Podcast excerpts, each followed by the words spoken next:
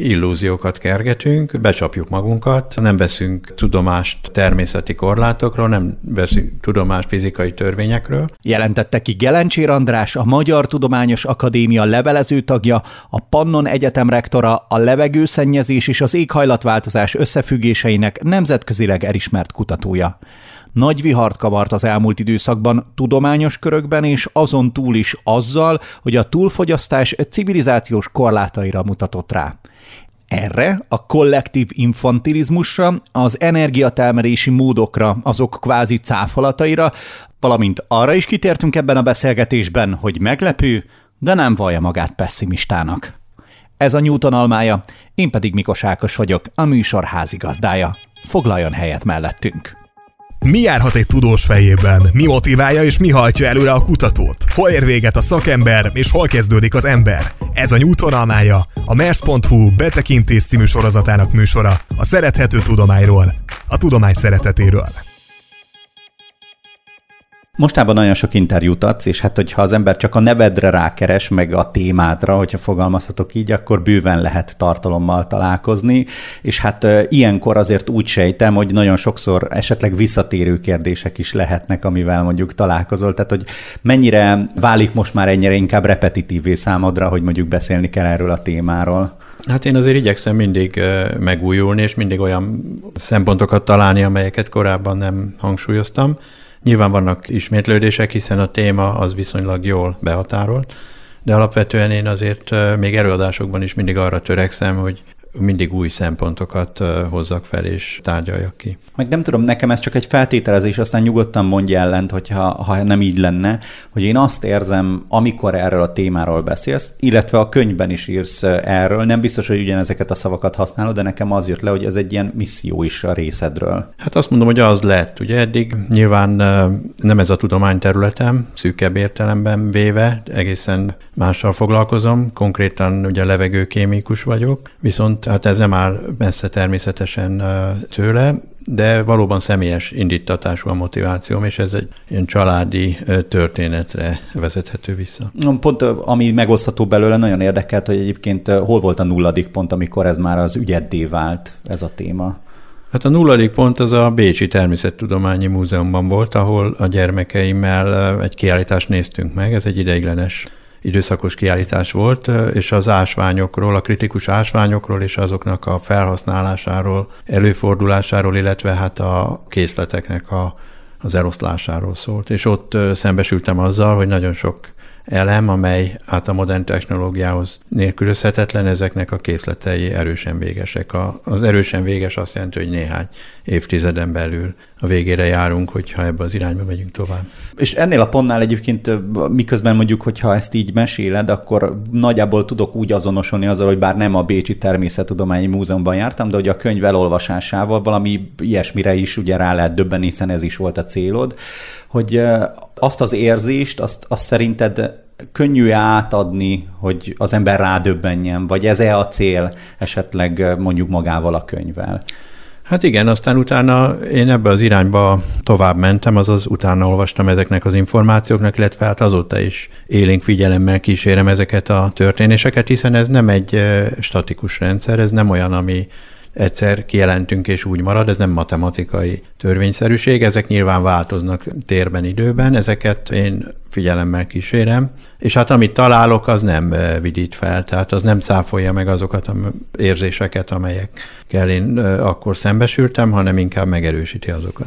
Pont ez volt benne, hogy nem sok jó hírt kaphatsz mondjuk ezzel kapcsolatosan, miközben kutatsz, bár erre rákérdezve is lehet, hogy nem úgy úrunk nagyon előre, hogy volt olyan az utóbbi időszakban, mióta ez a témád, olyan, ami egyébként jó hírként értékeltél, hogy azt mondod, hogy hú, hát ez egy biztató változás. Igen, hát ugye a média hajlamos a szenzáció tárolására, és nagyon sokszor jön olyan címekkel, amelyek úgymond reménykeltőek. De amikor az ember ezeknek utána olvas, vagy akár magába a hírbe belepillant, és egy kicsit utána gondol, akkor ezekről mind kiderül, hogy ez inkább csak egyfajta illúzió, amit úgy szeretnek felszínen tartani. Mint például a fúziós reaktorral kapcsolatosan? Igen, például, de nagyon sok olyan fejlesztés van, ami nincs abban az érettségi állapotban, hogy tényleg széles körben használható legyen, de mégis úgy tálalják, mint a világot megmentő technológia. Na, de mégsem feszegetve volt olyan, ami mondjuk még téged is egy reménynyi morzsával eltöltött? Nem. Különösen az zavar engem, hogy a politika, meg hát ezek a társadalomformáló erők, ezeket a korlátokat, meg szempontokat nem nagyon veszik figyelembe. Tehát, mint hogyha bekötött szemmel járnának, és ezek a egészen alapvető természettudományos fizikai tények, ezek nem érintenék meg őket.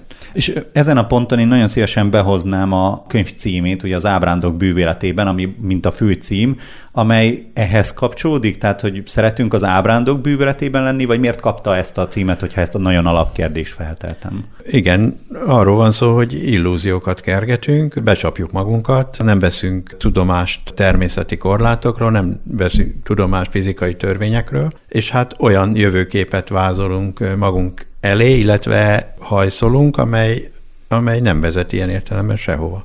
Ez úgy sejtem, hogy ez egy alapvető emberi tulajdonság lehet, mert talán nem a pszichológia oldaláról megközelítve, de hát hogy maga ez a téma nyilván egyénenként jelentkezik, és hát egyénenként alakul ki bennünk mondjuk rossz érzés annak kapcsán, amit hogyha mondjuk a rossz érzés azon értelemben, hogyha elolvassuk a könyvedet, hogy akkor hirtelen egy ilyen borús jövő vetül elénk, de hát erről van szó, hogy a tudomány jelen állása szerint alátámasztottan nem túl fényes jövő vár ránk.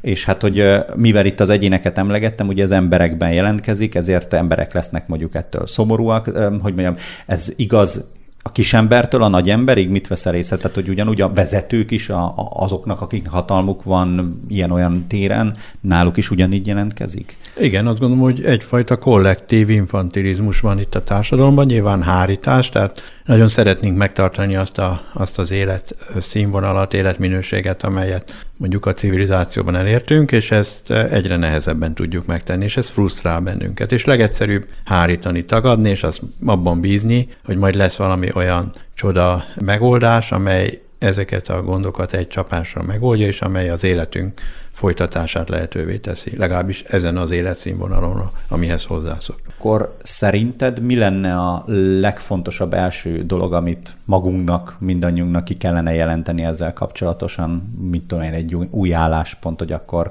ne hunjuk be a szemünket? Hát őszintének kell lenni magunk, ne csapjuk be magunkat. Uh-huh. Tehát nézzünk szembe a tényekkel, nézzük meg mindegyik oldalát, ne csak a napos oldalt, hanem nézzük meg az árnyoldalát, rendszerben gondolkodjunk, és mérjük fel azokat a kilátásokat, amelyek így várnak ránk.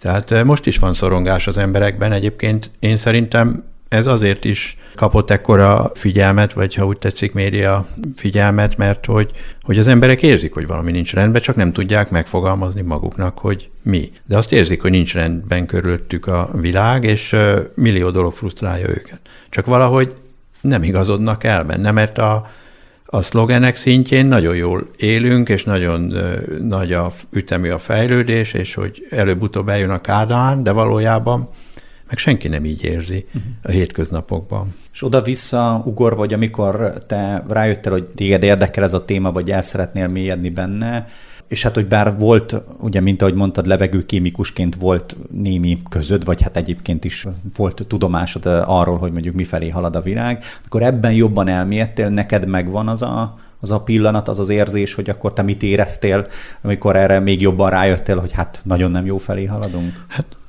nekem az az érzés van meg, amikor én ezt ebben a múzeumban láttam. Uh-huh. Tehát az sokkolt, az lefagytam tőle teljesen, mert azért azt tudtam, hogy ezek a készletek, erőforrások korlátosak, hiszen én vegyészmérnök vagyok eredetleg, és azért ilyen értelemben nagyon sok előképen van arról, hogy működik egy rendszer, és hogy milyen anyagok kellnek hozzá, milyen törvények szabályozzák. De azt, hogy ez ennyire közel van, az nekem is új volt akkor, és sokkoló volt. Mert valóban akkor az volt a közfelfogás, hogy hát ebben az évszázadban, tehát a 21. században ez még azért úgy többé-kevésbé kitart, és majd az unokáknak az élete lesz nehezebb vagy korlátosabb, de a miénk az még semmiképpen. És most azt látjuk, hogy ez nem így van egyáltalán. Ami egyébként talán nem is baj, hogy nem az unokákra terheljük ezeket a problémákat, hanem mi magunk is belekóstolunk. Mert hogy közelebb van. Itt talán egy ilyen konkrétumokról beszélve, itt ugye nem csak arról van szó, amiről szerintem sokan gondolkodnánk, pláne az utóbbi időszak jelentős, hogy bőrünkön érezhetősége miatt, hogy itt a fosszilis energiaforrásokról beszélünk csak, ezt szerintem jó rendbe rakni, hanem energiaforrásokról, vagy ezt hogyan nevezhetnénk összegezően, hogy egyébként miről beszélünk akkor, amikor azt mondjuk, hogy kifogyóban van? Hát energiatermelési módokról beszélhetünk, nem energiaforrásokról, mert azok az energiatermelési módok, amelyeket ugye most, hogy mondjam, hype-olunk, azok nem energiaforrások, azok energiaátalakítók, és a fosszilis energiahordozók ezzel szemben ők ugye energiaforrások, mert van bennük kinyerhető energia, kémia energia. Tehát ilyen értelemben energiatermelési mód az, amit így összefoglaló néven lehet mondani, és ez meghatározó, hiszen a modern civilizáció alapja az energia. Tehát energia nélkül mi se beszélgetnénk itt, nem működne a lámpa, a mikrofon, nem tudnánk nézni a nézők, vagy hallgatni a hallgatók a beszélgetésünket, mert ehhez mind energia kell. Viszont itt szokott előkerülni, akár előkerülhet az a kifejezés, hogy a fenntartható fejlődés, és hát ugye a fenntarthatóság többször előjöhet, viszont a könyvednek is ugye az alcíme a fenntartható fejlődés korlátai, tehát ugye ennek azért vannak korlátai. A kifogyhatóság a korlát, vagy... Igen, tehát a rendelkezésre állás a korlát, illetve a nehezebb hozzáférhetőség az, hogy egyre nehezebb akár az energiahordozókhoz, akár más erőforrásokhoz hozzáférni. Tehát erre van ugye a cseresznyefa példa, hogy hát minden normális ember a cseresznyefáról a földről elérhető cseresznyéket, szemeket szedi le először, és csak utána vesz létrát, vagy mászik fel a fára a többiért. Tehát, hogy alapvetően a könnyen hozzáférhető erőforrásainkat már kimerítettük, és most már bizony alaposan föl kell mászni a fára a maradékért, ami azért sokkal nehezebben valósítható. Így jön elő, ugye az egyik interjútban olvastam, hogy például ugye, ha már itt szóba került ugye a fosszilis energiaforrások kapcsán mondjuk az olaj, hogy amelyet eddig mondjuk könnyű volt, hogyha kis túlzás az ember lefúrt, akkor mondjuk feltört, és akkor ez ugye még a 70-es években még bőven működött, vagy szólj, hogyha nem, de hogy akkor még talán elképzelhető volt, akár a Dallasból is kiindulva, de hogy most már azért jóval mélyebbre, más technológiával, máshogyan kell ezeket, és ezek sokszor, hogy mondjam, többe kerül a leves, mint a hús. Igen, hát arról van szó, hogy ezeknek egyre nagyobb energiabefektetéssel lehet csak utána menni, tehát egyre több energiába kerül ezeket kinyerni. És mivel ezek energiahordozók, tehát egyszer eljön az a pont, hogy több energiát kell befektetni, hogy előállítsuk, hogy felhasználásra kész állapotba hozzuk, mint amennyi energiát belőle ki lehet nyerni. Pont ez a helyzet a bioüzemanyagokkal, amelyeknek óriási mennyiségű energiát kell befektetni. Ez a biomassa például? Vagy ez hát ugye, amiből ezeket a biodízel és bioetanol állítják elő, ebbe a mezőgazdasági termeléshez rengeteg fosszilis energia kell. A műtrágya fosszilis energia hordozó segítségével készül, a traktor, stb. Azok a mezőgazdasági műveletek, azok szintén rengeteg üzemanyagot igényelnek, és a végén kijön valami olyan mennyiség üzemanyag, amennyit előzetesen betettük. Magyarul nem nagyon éri meg ezt csinálni, és nem lesz belőle felesleges, úgymond fölös energiát. Ha már a műtrágyánál tartunk, az is, meg sok minden más is okozott meglepetést, de a műtrágyával kapcsolatosan szóba kerülhet ugye a foszfor. Az egyik interjúban emlégetted, hogy ez talán az egyik ilyen legmeglepőbb, amiből talán a legkevesebb van, vagy hogy... Hát nem az, hogy meglepő, hanem az volt, olyan értelemben, igen, hanem az, hogy ez egy kevésbé érdeklődésre számot tartó erőforrás. Populáris, tehát hogy kevésbé igen, van mert ugye ezt ugyan a mezőgazdaságnak ez az alapja, de ez úgy nem annyira érinti az embereket, sokkal inkább érdeklődnek ezek iránt a technológiai fémek iránt, lítium, kobalt, ezekről sokkal többet hallani, foszforról ugye nem nagyon, pedig hát foszfor nélkül semmink nem lenne, és a mezőgazdasági termelésnek egyik nagyon fontos alkotójáról van szó, amelynek hát a koncentrált erőforrásai nagyon korlátosak. Ugye itt meglepetésről, vagy számomra meglepetésről van szó. A könyvből kiderült számomra, és ez nagyon megfogott, ahogyan leírta, hogy a légkörben a szénkörforgás a zárt és kiegyenlített folyamat. Itt lehet, hogy egy kis ugrás így a foszfor után. Ennek kapcsán említett egy közkeletű tévedés, miszerint ugye 8 milliárd ember pusztán a lélegzésével tudja növelni a légköri széndioxid koncentrációját. És segítene helyre rakni, hogy akkor ezt egyébként ezzel kapcsolatosan mi a helyzet? Igen, hát ezt ugye mindig el szoktam mondani példaként, meg föl is szoktam tenni kérdésként, egyébként, és mindig el is szokták rontani. Mert ugye az állítás az az, hogy 8 milliárd ember kb. 500 millió tonna széndioxidot lélegez ki, körülbelül annyit, mint a személyautózás kibocsát összesen csak. A kettő között az a különbség, hogy ami széndioxidot mi kilélegzünk, az pár hónappal ezelőtt még kukorica volt, mondjuk, és még pár hónappal ezelőtt pedig a légkörben volt, mert a növény fotoszintézissel a légkörből építette be. Mi azt a szenet adjuk vissza a természetnek, amit tőle kaptunk, és ezért mi a szénnek a természetes körforgásának a részei vagyunk. A járművek azok olyan szenet bocsátanak ki, ami évszázmilliókon keresztül a föld alatt pihent, semmi kapcsolata nem volt a légkörhöz addig, amíg ki nem termeltük, és fel nem használtuk őket. És ezért ez a szén többletként jelentkezik ebben a rendszerben, és ez okozza a légköri széndioxid koncentrációnak a növekedését. Tehát a mi általunk kilégzett, hiába ugyanaz a kémiai anyag, molekula, és hiába ugyanaz a mennyiség, mégis más a miénk, mint amit a fosszilis energiahordozókból kibocsátottunk. Uh-huh. És hogyha itt ennél maradunk, ugye az egyik nagyon fontos hot topic, hogyha így emlegethetem, az maga ez, hogy akkor a robbanó motoroknak, vagy a belső égési motoroknak, hogyha ez így talán helyesebb, ugye maga a kibocsátása, hogy mennyire veszélyes, és hát hogy akkor majd egyébként egy idő után már nem is lehet ilyen autót vásárolni, vagy legalábbis ez a terv. És akkor a kérdés talán ide is vonatkozik, hogy ez akkor egy jó irány lehet, hogyha ez megszűnik. Ez konkrétan nem jó irány, mert közlekedés szerkezetének az átalakítása nélkül azzal, hogy lecserélünk egy belső égésű motorral hajtott járművet egy elektromos járműre, ezzel semmit nem oldottunk meg ezek közül a problémák közül, ugyanis ezeknek az előállításához, meg az energia megtermeléséhez ugyanúgy energiára és anyagra van szükség, amelynek a készletei, ez volt a kiindulási alap probléma, végesek.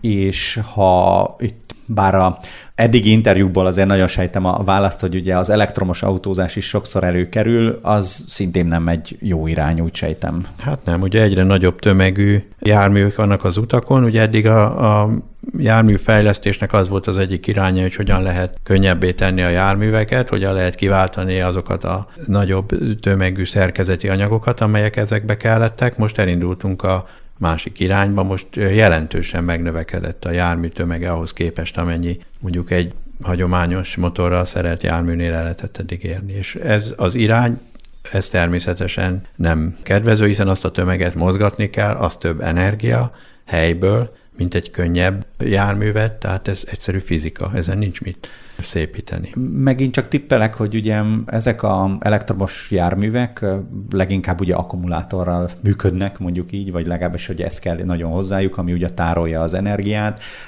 amelyekhez hát nem 2 meg 3 összetevő kell, hanem nagyon sokféle összetevő, és a kibányászásuk sem olyan egyszerűnek tűnik. Ez így van, és nagyon korlátos a hozzáférésük, nagyon kevés helyen van már ezekből az anyagokból, például lítiumból vagy kobaltból, és ezeket hát igen nagy energia és erőfeszítés ezeket az anyagokat megtalálni és kitermelni és ide szállítani. Így viszont akkor, hogy nem sok jó megoldást látok, vagy legalábbis ugye ismeri az ember a hidrogénről, már mint úgy értem, azt hiszem, amikor ugye vízzel megy az autó, és akkor ott bont, azt már eleve tudom, hogy az vagy hát akkor lesz szerepeljen ez kérdésként. Az... Hát vízzel nem megy az autó, hanem üzemanyagcellával megy, a víz az éppen keletkezik, amikor a üzemanyagcellában a hidrogén és az oxigén úgymond egyesül, vagy elég, ha úgy tetszik, de hát ezzel nagyon sok probléma van. Tehát a hidrogén előállítása az roppant energiaigényes folyamat vízből, mert a vízben nem véletlenül a hidrogén nagyon ragaszkodik az oxigénhez, és azokat a kémiai kötéseket, azokat el kell szakítani, és ahhoz az energiát nem lehet megspórolni. Mi lehet a közlekedés jövője? Hát át kellene strukturálni a közlekedést azokba az irányokba, amelyre egyébként van példa. Fejlett országokban a tömegközlekedés, a megosztott erőforrások, tehát ezek a megosztó, egyéb szolgáltatások, meg egyéb ilyen módszerek, de semmiképpen sem az egyéni közlekedésnek az átalakítása, mert arra nincs jó megoldás. Ezen a ponton, és egy kicsit egyébként a beszélgetésünk elejéhez kapcsolódva, hogy az embernek az érzései, majdnem egy Jónás szintű mondjuk vonulatot szívesen behoznék. Én ehhez a beszélgetésünkhöz Debrecenből érkeztem, és valahol már tegnap érződött számomra, aztán ma útközben dobban meg a szívem jobban ezzel kapcsolatosan, hogy Egyedül jöttem egy autóval, útközben az internetet használtam, mert valamit még hallgattam, ugye például egy beszélgetést is önnel. Fejben azt tervezgettem, hogy mondjuk jó lenne rendelni távolról, mostában nagyon-nagyon érdekelnek a vinilek, és hát, hogy akkor ezt majd így jól megrendelem, és majd ide utazik, nem tudom, nagyon messziről. És még bár ebben csak közvetetten voltam érintett, ugye jöttem a Gyöngyös-Visontai erőmű mellett is, és egy csomó olyan dolog ért, amitől egyszerűen nagyon rosszul éreztem. Melyiket tettem a legrosszabban? Tehát, hogy mondjuk a Visontát kiszedhetjük belőle, szerintem, mert abban nem vagyok érintett, de ha még ezt is a sorba vesszük, mert ebben csak láttam, akkor melyik volt a legrosszabb a részemről? Hát, én nem rangsorolnám, ez mind energiafogyasztó tevékenység.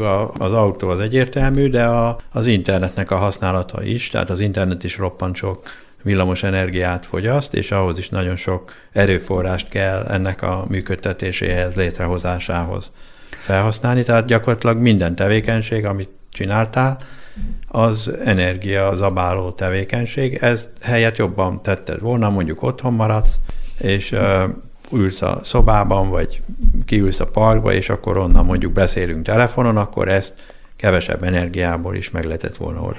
Az ember örömmel jön, de hogy valóban az van, hogy közben rádöbbentem, hogy akkor vagy jöhettem volna én is tömegközlekedéssel, és akkor mondjuk nekem kellett volna kényelmi dolgokról, nem csak az utazás kényelméről lemondanom, hanem az időbeliségről, hogy akkor odaérek el vissza időben Debrecenbe, és ezekkel kell, azt gondolom, nagyon sokunknak megküzdeni. De ez nem kényelmetlenség. Én például vonattal azért járok, és azért jöttem, mert én sokkal jobban szeretem a vonatot, mint itt Pesten autóval közlekedni. Tehát én tudok dolgozni a vonaton, nézelődni, hasznosnak érzem az időt. Az autó az egy kicsit az embernek az idegrendszerét is koptatja, főleg a parkolás, meg az egyéb gondok, és hát egyáltalán nem tartom kényelmesebbnek ebben a relációban, mondjuk Veszprém-Budapest relációban, mint a vonatot. Én sem propagálni szerettem volna, sőt, ilyen szempontból, mint ahogy mondtam, egy kicsit gyónás jellegű is, hogy majdnem, hogy fogadkozni nem merek, de hogy majdnem, hogy ugye rádöbbentő, hogy akkor például ilyen egyéni döntéseken is sok minden múlik, de, és akkor ebben tovább gördítve, hogy múlik egyébként ez, hogyha mindannyian csak ezt eldöntenénk, hogy akkor innentől nem tudom, vonattal fogunk jönni Budapestre, az már tud-e segíteni esetleg a helyzeten a te olvasatodban? Hát hogyne, valamit biztos, és hogyha ezt nagyon sok ember csinálna a világ nagyon sok országában, akkor ennek lenne azért mérhető hatása. Alapvetően azért ennél sokkal több szükségeltetik, mert azért amire nem is gondolunk, hogy mondjuk az internet mennyi energiát használ, hát az is azért nagyon jelentős, és ez az emberek többsége számára egyáltalán nem nyilvánvaló. Erre örülök, hogy kitértem, mert valóban itt utaltál rá, hogy nagyon sok energiát, ugye a szerverparkok fenntartása és mi egymás. Itt is talán egy ilyen tudatosabb használatot és tudatosabb, nem tudom, tartalomkészítést ajánlanánk, hogy kevesebb minden kerüljön fel? Hát igen, nehéz ezzel szembe menni, mert akkor azt mondják, hogy az ember maradi, hogyha azt mondják, hogy kevesebb ilyen technológiai fejlődés legyen, vagy kevésbé legyen hozzáférhető, de valójában a másik oldal pedig az, hogy ennek ára van. Tehát ez nincs ingyen, ez rengeteg nyersanyagra, rengeteg energiára, nem csak az előállítására, hanem a működtetésére is rengeteg energia megy el. Talán ezen a ponton én eljátszottam azzal a gondolattal, hogy mondjuk így, hogy hol rontottuk el, talán ezt próbáltam megkeresni. Ott vagyunk valahol az ipari forradalom környékén, akkor mit kellett volna nekünk, ha fogalmazhatok így az elődeinkkel egyetemben, mit kellett volna máshogy csinálnunk, hogy mostanra egyébként jobb legyen a helyzet, vagy kiszámíthatóbb legyen, vagy kevésbé veszélyes? Hát ezt nagyon nehéz megmondani. Ez nem egy pont, ahol mondjuk az emberiség elrontotta, szerintem több is van ilyen. Az ipari forradalom az kétségtelenül egy ilyen mérföldkő volt, de volt az úgynevező zöld forradalom is, amikor ugye a műtrágya gyártásnak az elindításával tulajdonképpen a népesség növekedése is hát exponenciálisá vált, és ezáltal emeltük a tétet, tehát a léptéket megnöveltük olyan szintre, ami már a bolygónak a korlátait feszegeti. Tehát ezek feltétlenül olyan állomások voltak. Aztán ez a tömegtermelésnek a első világháború utáni felfutása, az is tulajdonképpen ide tartozik, vagy a kőolajnak az energiahordozóként és alapanyagként való elterjedés, a műanyaggyártás, illetve hát a mobilizáció is, ez az egyéni mobilizáció is ilyen fokon, ez is egy ilyen hiba volt, ha úgy tetszik, és miután kiengedtük a szellemet a palackból, és ez a modern civilizációnak már abszolút a természetes velejárója, hát innen szép nyerni, nagyon nehéz lesz ezt már másképp csinálni a jövőben, mert most már ez szinte természetes és elvárásá vált. Én azt olvastam ki a sorok közül, hogy ugye az egyik legnagyobb gond még mindig a fejlődés hajszolása, vagy a növekedés hajszolása, tehát nem az a gond, hogy ez van, hanem hogy még ettől is többet akarunk, és hogy ez így, hogy csökkenti le a már egyébként is meglévő mondjuk nyersanyagok mennyiségét. Hát igen, ugye a kapitalizmus az egy nagyon sikeres társadalmi rend, ami tulajdonképpen, ha úgy tetszik, majdnem egyedüliként maradt életben itt a különböző ideológiák és rendszerek között, de úgy tűnik, hogy ez se tökéletes. Tehát ebben nincs fék, meg nincsen, még lassítani se nagyon tud, és maga az az alapfilozófiája, hogy ami a növekedést helyezi a középpontba, meg a legfőbb elérendő célé, ez úgy tűnik, hogy egy zárt rendszerben ez nem vezet jóra. Gelencsér András, Ábrándok bűvöletében a fenntartható fejlődés korlátai. A kötet a globális fenntarthatóság témakörét járja körül unorthodox módon, kizárólag a természet és mérnöki tudományok eszköztárával. A szerző leszámol a fenntartható fejlődésről táplált, a politikai és a gazdasági elit rövidtávú érdekeit kiszolgáló, fényesen csillogó illúziókkal. Könyvében kíméletlenül megmutatja az érem eddig elhallgatott sötét oldalát, őszinte és felerős együttgondolkodásra hívja az olvasót, vagyis önt. Így ajánljuk, ha úgy érzi, hogy jelenleg a világban nem jó irányba mennek a dolgok, és ha aggodalommal tölti el saját és földünk jövője. De figyelem, bátorság kell az olvasásához.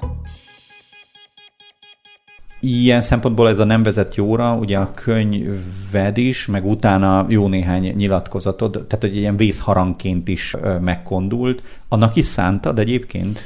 Hát nem tudom, én ugye ezt nem akkor mondtam először, amikor ezt fölkapták, tehát én ezt meg lehet nézni videókat korábbról, ilyen előadásokban ezeket én már elmondtam. A környezetem Veszprémben, az egyetemen nagyon jól tudja, hogy én ezt már régóta magánemberként mondogatom, és ezt beszélgetésekben erről szóba hozom. Hát valamiért most lett rá fogékony a világ. Én azt gondolom, hogy kellett ez a háború, kellettek ezek a válságtünetek, hogy valahogy ez eljusson a szélesebb tömegek. Ráadásul itt a tünetszót használtad, ugye itt most nem csak az van, hogy különálló válságok vannak, hanem ezek, minthogyha így össze is csengenének, és hogy ezért is világlott ki. Ez nem is tudom, kérdésként feltehető-e? Hogyne. Hát most már van erre egy új szó, lehet, hogy előbb-utóbb az év szava lesz valamikor, ez a polikrízis. Tehát most már nem arról van szó, hogy van egy válság, eddig azért hozzászoktunk, hogy ezek a válságok így ütemezetten jöttek, előbb volt gazdasági válság, migrációs válság, akármilyen válság, most ezek olyan halmozolni látszanak. Tehát most már nem egy válság van, hanem több, ezek összefüggnek, és a megoldásuk egyre reménytelenebb. És az, amiről egyébként itt beszélünk, ugye mondjuk így a fenntarthatóság problémája, az is tünet, vagy az már így átszövi az egészet, vagy az mindig is jelen volt? Hát a fenntarthatóság alatt én azt értem, hogy a civilizáció szeretné, főleg a modern civilizáció szeretné megőrizni önmagát, lehetőleg úgy, hogy ne kelljen lemondani semmiről. Ez a fenntarthatóság, vagy a fenntartható fejlődés, az még ennél is több, az meg még azt is szeretné, hogy még jobb legyen, még tökéletesebb legyen, technológiailag még fejlettebb legyen. Na most ez nem fog menni, ez egész biztos. Tehát a fenntarthatóság, ha csak a társadalomra értjük, hogy nem omlik össze egy társadalom, és működőképes marad, és alapvető emberi szükségletekre, alapvető emberi értékekre fogékony, akkor én azzal megelégednék. Én nem nagyon ragaszkodnék ahhoz, hogy minden körülöttünk ezen a szinten megmaradjon, vagy még növekedjen is, mert ezt én teljesen reménytelenek tartom. Uh-huh. Itt ugye arról is van szó, hogyha mondjuk itt megállnánk mondjuk a fejlődésben, és ez így tökéletes lenne, hogy ahogy most vagyunk technikailag, és nem tudom, blöd példája, hogy nem vágynánk arra, hogy akkor mindenütt robotok mászkálnak, mert az is nyersanyag igényes, akkor egyébként az már oké lenne, vagy oké, az sem lenne oké. Nem, ettől is visszább kellene lépnünk? Hogyne, nagyon. Mondjuk meddig kb., hogyha ezt így el lehet képzelni? Hát ezt nagyon nehéz megmondani, hogy meddig, attól függ, mikor tesszük ezt meg. Hogyha hamarabb, akkor nem kell annyira visszamenni, ha ezt még egy kicsit engedjük, ezt az illúziókergetést, akkor utána nagyon fog fájni, mert nagyon nagy lesz a kontraszt a valóság, meg az illúziók között. Mint amikor mondjuk egy posztapokaliptikus filmet nézünk, hogy akkor egyszer csak héten lovakon ül mindenki, ha egyáltalán van elég ló. Hát szerintem ezt kéne elkerülni, hogy posztapokaliptikus film legyen az élet, hanem azt kellene, hogy valahogy tudatosan irányítva ezekről őszintén beszélve és a korlátokat figyelembe véve valahogy egy működő társadalmi modellt lehessen összeállítani. Egyébként én nem vagyok ilyen értelemben pesszimista, hogy ezt nem lehetne megcsinálni. Az emberiséget tartom kevésbé éretnek arra, hogy ezt magától sok nélkül megtegye. Ehhez viszont szükség van már, mint hogy az emberiség jobban készen legyen erre, mondjuk azokra a beszélgetésekre, amiket ugye akár te is lefolytatsz, akár mondjuk a kollégáid, akik erre felhívják a figyelmet. Igen, tehát őszintén kell beszélni arról, hogy mi történik, a fizikai korlátokról és az egyéb nehézségekről egyáltalán nem kell megfeledkezni, tehát nem szabad rózsaszín ábrándokat kergetni.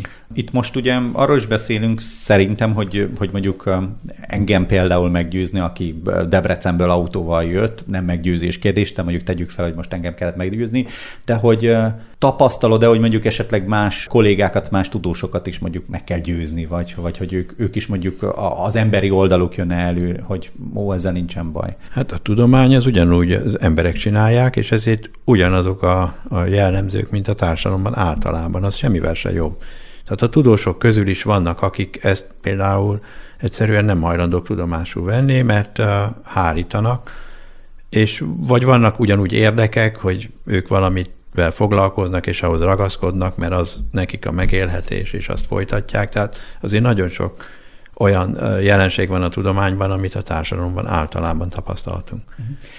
Mert ez azért is szerintem fontos kérdés, mert hogy mióta például azt mondtad, hogy felkapták ezt a témát, pedig már régóta beszéltél erről, és akkor mondjuk így előtérbe került a mondandód. Több mondjuk úgy ellentétes vélemény is megfogalmazódott ezzel kapcsolatosan. Azóta van, ami mondjuk átértékelődött benned, mondjuk nem. A könyvhöz képest, tehát hogy minden nem. Ugyanúgy... Uh-huh. Nem, sőt? Hát ha azt mondom, sőt, igen, tehát semmi nem abba az irányba megy, hogy... De még az illúziók irányába sem megjegyzem. Az mit jelent? Hát az, hogy például a németek, azért ez most egy ikonikus történet volt, amit ők most az energiapolitikában, ami fordulatot csináltak. Az, hogy például visszatértek ugye a kőszín? Bizony, meg falurombolás, meg minden, tehát azért ennek azért van üzenetértéke. Uh-huh.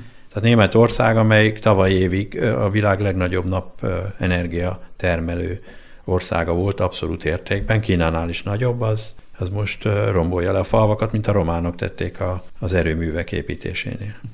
Egyébként itt a napenergiát is jó, hogy szóba hoztad, ebben a beszélgetésben nem hangzott el, több más beszélgetésedben egyébként igen, amit ha így lehet, akkor még ajánlanánk is, hogy az sem megoldás, például nagyon sokan ugye, vagy nem első számú megoldás, hogyha jól olvasom ki ezt is a sorok közül, mert hát hogy a napelemek előállítása is rendkívül nyersanyagigényes. Hogyne. Ugye ez is egy ilyen probléma. Ilyen szempontból, amifelé mondjuk mi is sokszor próbálnánk haladni, ami alatt azt értem mondjuk átlag emberekként, hogy akkor napelemet akkor a háztetőre, az nem egy... Hát olyan értelemben egyéni megoldásként természetesen az szóba jön, és az valóban csökkenteti a rezsiszámlát, meg a villanyszámlát, és segítheti így az energia ellátást, csak én globális szinten mondom ezeket a dolgokat. Globális szinten az a problémának az átdobását jelenti mondjuk a globális délre, ahol mondjuk a bányák, ahol azok a nyersanyag kitermelések vannak. Tehát igazán nem oldjuk meg a problémánkat. Egyébként itt sem oldjuk meg, mert azért nem csak a lakossági energiatermelés van, hanem vannak ipari üzemek, amelyekhez viszont folyamatosan kell energia, és erre a nap nem alkalmas. Egyszerűen csillagászatilag a nap, ott még nem tudjuk éjjel-nappal az égbolton tartani, ennél fogva nem tudunk folyamatosan termelni ezekkel az erőművekkel, és így nem lehet ipari termelést végezni. Az energiatárolás az meg a kőkorszak szintjén van. Mert hogy ebben sem fejlődött még akkor át Nem, hát ezek az energiatárolási módok, ezek egyszerűen nincsenek technológia kész. Tehát egy akkumulátornak a teljesítmény sűrűsége az annyira kicsi az igényekhez képest, hogy azzal egyáltalán nem tudjuk mondjuk az éjszaka nappal, vagy a nyár és a tél közötti különbségeket átidat. Van még ilyen, hogy milyen energiafelhasználási mód, vagy hát nem is tudom, fokozat, amelynél még szintén nem áll készen mondjuk, vagy lemaradott a technológia? Hát mindegyik az tulajdonképpen. Hát kivéve azok, amiket használunk, mert azok működőképesek, de ezek az újaknál az energiatárolás miatt ezek nincsenek kész. De például mit tudom, az atomenergiánál is ugyanez van? Nem, az atomenergia az egy működő technológia, az 70 éves technológia, annak igenis megvan nagyjából az a energiatermelési kapacitása, amellyel számolni lehet folyamatosan. De pont erre gondoltam, és lehet, hogy a kérdést nem jól tettem fel, hogy mondjuk 70 éves ez a technológia, hogy a 70 év alatt fejlődött-e előre mondjuk esetleg az atomenergia? Hát olyan sokat azért nem, azért mert nem, politikailag nem volt kedvezményezett. Nyilván a háború miatt, a sugárzástól való természetes félelem miatt azért. A balesetek gondolom. Hát az a balesetek miatt, a terrorizmus miatt, stb. Tehát azért én azt gondolom, hogy ott azért nem kapott akkora támogatást, mint ezek a megújuló energiatermelési módok. És ugye itt majdnem, hogy itt körbelültük, még a szélenergia nem került elő, de azt már csak szintén oda-oda merem tippelni, hogy ahhoz meg kellenek a nagy turbinák. És meg hát ugyanúgy az időszakosság jellemzi, mint a napot. Akkor van olyan módozat, vagy olyan felhasználás, ami egyébként még közel oké lenne? Tehát az újak közül? Az újak, vagy bármelyik közül. Tehát, hogyha klasszikusokat is nézzük, ami azt mondjuk, hogy jó hatásfokkal, de egyébként kevesebb minden kell hozzá.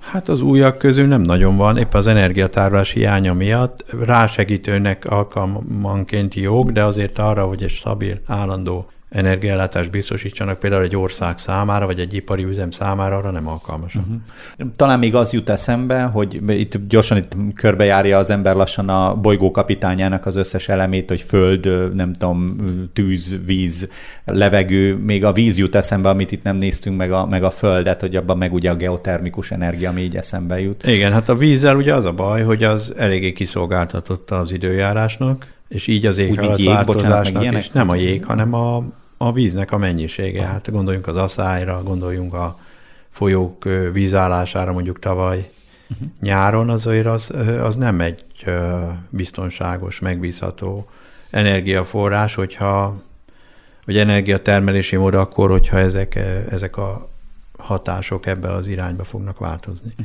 És még akkor, ha már... A geotermikus energia, az ugye rendelkezésünkre áll, de az is óriási energia és erőforrás, ráfordítás ezeket kinyerni. És az, hogy villamos energia legyen belőle, az nagyon kevés helyen kivitelezhető. Tehát például a Magyarországnak elég nagy a geotermikus energia potenciálja, de ezeknek nagy része az nem villamos energia előállítására szolgál, hanem mondjuk fűtés. Rásegítésre. Tehát arra ideális, de mondjuk villamos energiahoz ugye gőz kéne, az meg ha nincs olyan hőmérséklet, akkor abból nem lesz gőz. És bár említett, egyébként nagyon köszönöm, hogy így szóba hozta Magyarországot, hogy globálisan gondolkozik elsősorban, de hogy így mondjuk rálátás szintjén, hogy Magyarországot, hogyha nézzük, akkor mi lenne nekünk egy jó vagy jobb út, vagy egy kicsivel jobb út, hogyha már ilyen alkudozhat. Hát ha alkudoznánk, akkor az energiafogyasztásnak a drasztikus csökkenése lenne, tehát mondjuk akár a lakossági energiafogyasztás, a épületeknek, meglevő épületállománynak a minél hamarabb történő szigetelése, korszerűsítés, az alap, és hát olyan ipari termelési módoknak a bevezetése, amelyek kevesebb energiát igényelnek. Tehát energiazabáló iparágat, egy energiaszegény országban. Így van. Egy energiaszegény országban az örültség telepíteni. Ez a vas és acél országa volt az 50-es években, nem is sikerült. Tehát ebbe az irányba nekünk nem érdemes a mai világban, meg pláne nem elmenni, hogy olyan energiakitettséget hozzunk a nyakunkra, ami hát a hosszú távú jövőnket meghatározza. Ráadásul itt ugye az is van még, hogyha egy ilyen Jolly Joker meglepetés dolgot behozhatok, amit itt nagyon sokszor szokott említeni, és számomra is először, amikor hallottam, meglepetés volt, hogy itt ugye az sem, arról sincs szó, mint ahogy mondta, hogy olyan épületeket építene, amely sokkal jobb szigeteléssel rendelkezik. Itt nem is az építésről van szó, mert hogy homok sincs nagyon. Hát bizony a homok, az mondjuk Magyarországon éppen van, mert Magyarország olyan helyen fekszik. Homok nagy hatalom vagy? Igen, mi gyakorlatilag majdnem azt mondom, hogy az egyetlen erőforrásunk itt mármint az anyagi erőforrások között, ami Magyarországon rendelkezésre áll. Még a vízről szoktuk ezt mondani, hogy Magyarország vízben gazdag ország, ez többé-kevésbé még most is így van, de azért... Tavaly nem ezt éreztük, igen, de a homok az például, főleg ez a folyami homok, ebből vannak készletek Magyarországon. Ha csak a saját szükségletünket nézzük, akkor arra még egy évszázadig körülbelül számíthatunk. De hogyha a világ szempontjából gondolkozunk, akkor valóban nagyon korlátosak ezek a készletek. Ugye itt csak azért is összefoglalva, hogy a homok az építkezéseknél ugye a cement megkötéséhez, vagy hát a beton bocsánat, megkötéséhez hasznos dolog. Nem hasznos, nélkülözhetetlen. Nélkülözhetetlen, még jobb megfogalmazás. Igen. Látszik, hogy mondjuk építő sem vagyok, de hogy ilyen szempontból az azért is véges, mert hogy az nem úgy van, hogy az csak úgy terem, hanem hogy a folyó alakítja úgy. Igen, tehát az speciális tulajdonságú homokról beszélünk, amely ezekhez az építőipari alkalmazásokhoz kell. A sivatagban rengeteg homok van, de az erre nem alkalmas. Uh-huh. Tehát az a probléma. Ha alkalmas lenne, akkor is gond lenne mondjuk ezt ilyen mennyiségben áthozni Európába, meg a világba különböző helyekre, de mivel nem is alkalmas, ezért ez nem is jöhet szóba. Kicsit visszagondolva a beszélgetésünk nagy részére, olyan érzésem támadt most így hirtelen, mint hogyha végig kapálóztam volna én is, hogy de hát csak van valami, akkor azzal mi a helyzet, ez a mi a helyzet. Ez egy ilyen sűrűn tapasztalt attitűd a beszélgetések kapcsán önnek? Határozottan mindenki próbál ilyen kitörési pontot találni, hogy majd ő megtalálja azt a mentőövet, amivel ebből ki lehet valahogy jönni, de nem nagyon szokott sikerülni. Uh-huh. És hogyha így lehet, ez nem tudom mennyire személyes, de az ön oldaláról azt érzem, hogy van egy ilyen nyugvó pont, de nem nyugalmi pont, vagy nem is tudom mi az a jó kifejezés, hogy ezzel kapcsolatos, amikor mondjuk ezeket újra és újra le kell folytatni, mondjuk ezeket a beszélgetéseket, hogy ez van, vagy mi a jó? Hát én azt szeretném, hogyha valahogy ez bekerülne a közbeszédbe. Ha valahol erről az emberek beszélnének, gondolkoznának, és a politikusok is ez alapján hoznának döntéseket, hogy ezek is az asztalon vannak. Uh-huh. Tehát, hogy ne csak rózsaszín lepkéket kergessünk, hanem nézzünk szembe azokkal a valós problémákkal, amelyeket nem tudunk elkerülni, és az alapján tervezzük a jövőnket. Én ezt nem látom. Én azt látom, hogy ezt a kellemetlen oldalt, amiről én beszélek, ezt úgy igyekszünk a szőnyeg alá söpörni, és igyekszünk bagatelizálni, és azért is vannak ezek a úgymond szkeptikusok, meg akik ezt úgy vitatják különböző érdekekből és motivációval, mert ezt valahogy nem akarják tudomásul venni. Ha ez most, tudom, egy nagyon, nagyon gondolatkísérlet, ha kiderülne, nem tudom, 40 év múlva adja az ég, hogy ugyanúgy mondjuk összekeveredjünk, 40 év múlva, hogy amúgy nem történt semmi baj, akkor azzal okéba kerülne, vagy mit érezne akkor, ha így eljátszik a gondolat? Ja, nekem ez nem presztízs kérdés, hogy 20 év vagy 40 év ilyen értelemben, ez egy folyamat, amiben hát nyilván lehetnek bizonytalanságok, mármint az időbeli kifutását illetően, de a trend az egyértelműen ez, és az mit segít, ha mondjuk nem 20 év múlva lesz, hanem 40 év múlva mennyivel vagyunk beljebb? De nem irányított kérdés volt, de talán igen, ezt éreztem, hogy itt nem arról van szó, hogy vagy megtörténik, vagy nem, mint mondjuk a megjövendölt, nem tudom, meteorit megérkezések. Ja, nem, ez nem egy konkrét dátum, ezt senki ne értelmezze úgy, hogy 20 év, és akkor ketyeg az óra, hanem ez a folyamat, ez azt jelenti, hogy ez most már itt van a nyakunkon. Most, hogy az mikor ér, lehet, hogy hamarabb egyébként megjegyzem. Tehát már abban sem vagyok biztos, hogy ez 20 évig kitart, ami felé halad a világ. Tehát még az is lehet, hogy hamarabb szembesülünk, sőt, az is lehet, hogy már most benne vagyunk, csak nem veszük észre. Olyan, mint a békát főzik a vízben. Hogy már meleg a pite, de nem érezzük, és lehet, hogy nem is fogjuk érezni, mert egyszerűen benne vagyunk, csak azt látjuk, hogy semmi nem működik, hogy esik szét a rendszer, nem tudják a hagyományos módon ezeket a politikusok meg a társadalomnak, hogy mondjam, akik irányítják, összetartani, és hogy nem működik. Mindig egy fokkal kényelmetlen. Igen. Nem olyan régen, amikor ugye még benzinél kellett szaladgálnunk, ami nem egy megszokott dolog. Így van, vagy az áremelkedést is ide lehet sorolni, tehát az is egy ilyen alattomos, folyamatos valami, ami úgy szépen egyre nehezebbé teszi az életet, megváltoztatja, nem is biztos, hogy észreveszünk olyan hamar, hogy itt azért nem jó irányba mennek a dolgok. Minden kutató életében eljön a perc, amikor fejen találja Newton almája. Hogyan jön a heuréka pillanat? Erre adnak választ vendégeink a Newton almája műsorában. A tudomány embereinek motivációit a mers.hu betekintés sorozata segíti önnek megismerni. Ezt a műsort mindig azzal szoktuk zárni, van egy alapkérdés, amit minden vendégünknek felteszünk, és szerintem ebből a szempontból is lehet, hogy rendhagyó lesz most, hiszen már említette, vagy én úgy sejtem, hogy említette, de lehet, hogy tud mondani egy másodikat. A műsor neve az, hogy Newton almája. Azt keresünk a vendégeinknél az utolsó kérdésben, hogy van-e olyan pillanat az életében, amikor vissza tud emlékezni arra, hogy úgy, mint Newtont az alma, egy kicsit fejen kólintotta a felismerés, hogy akkor itt van valami, vagy van valami megoldás, van valami, nem tudom. És hát a Bécsi Természettudományi Természettudományi Múzeumot említette, nem tudom, hogy ez az-e, vagy van-e másik esetleg? Hát én azt gondolom, hogy ez az. Tehát az, ami ilyen értelemben, ilyen heuréka élmény volt, most negatív értelemben mondom ezt, ez a látogatás volt. Tehát amikor ezt a kiállítást megnéztük, az tényleg sok volt. Tehát azt az érzést, azt mai napig fel tudom magamba idézni, hogy az mennyire sok volt, hogy ezek a számok jelentek meg itt az egyes ásványoknál, meg egyes elemeknél, hogy 15-25 év, hát ez borzasztó azzal szembesülni egy 40-valahány évesen, hogy ennyi idő, és az összes elem, és hogy akkor mi lesz utána? Tehát, hogy az egy teljes sok volt, és nem pozitív értelemben, hanem negatív értelemben, viszont olyan értelemben mégiscsak pozitív, hogy arra ösztönzött, hogy akkor ezt most nem lehet, ez igaz, nézzük meg, menjünk utána, olvassunk utána, és ez alapján hát nem lett jobb a helyzet.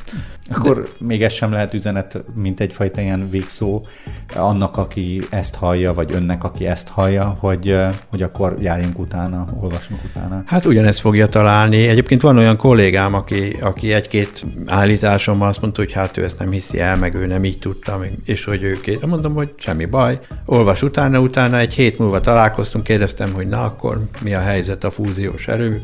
Hú, azt mondja, nem kellett volna ezt elolvasni ezeket, mert hogy ezek vannak, és hogy ez így ő eddig egészen hamis illúzióban ringatta magát. Tehát, hogy azért még egyetemi emberek között is, mérnökök között is bőven van olyan, aki ezekről egyszerűen eddig nem is hallott, és nem vett róla tudomást. Tehát ilyen értelemben már szerintem előrébb vagyunk, hogy legalább egyre növekvő számban vannak olyanok, akik már egy kicsit a valósághoz közelebb látják a világot, mint a többség, ahogy látni szeretné. Hát akkor azt hiszem, ennek a beszélgetésnek a végére nem pontot, hanem 3 pontot fogunk most akkor így tenni. Nagyon szépen köszönöm, hogy eljött hozzánk. Én köszönöm a lehetőséget. Newton almája. Köszönjük, hogy velünk tartott! Találkozzunk a következő epizódban is!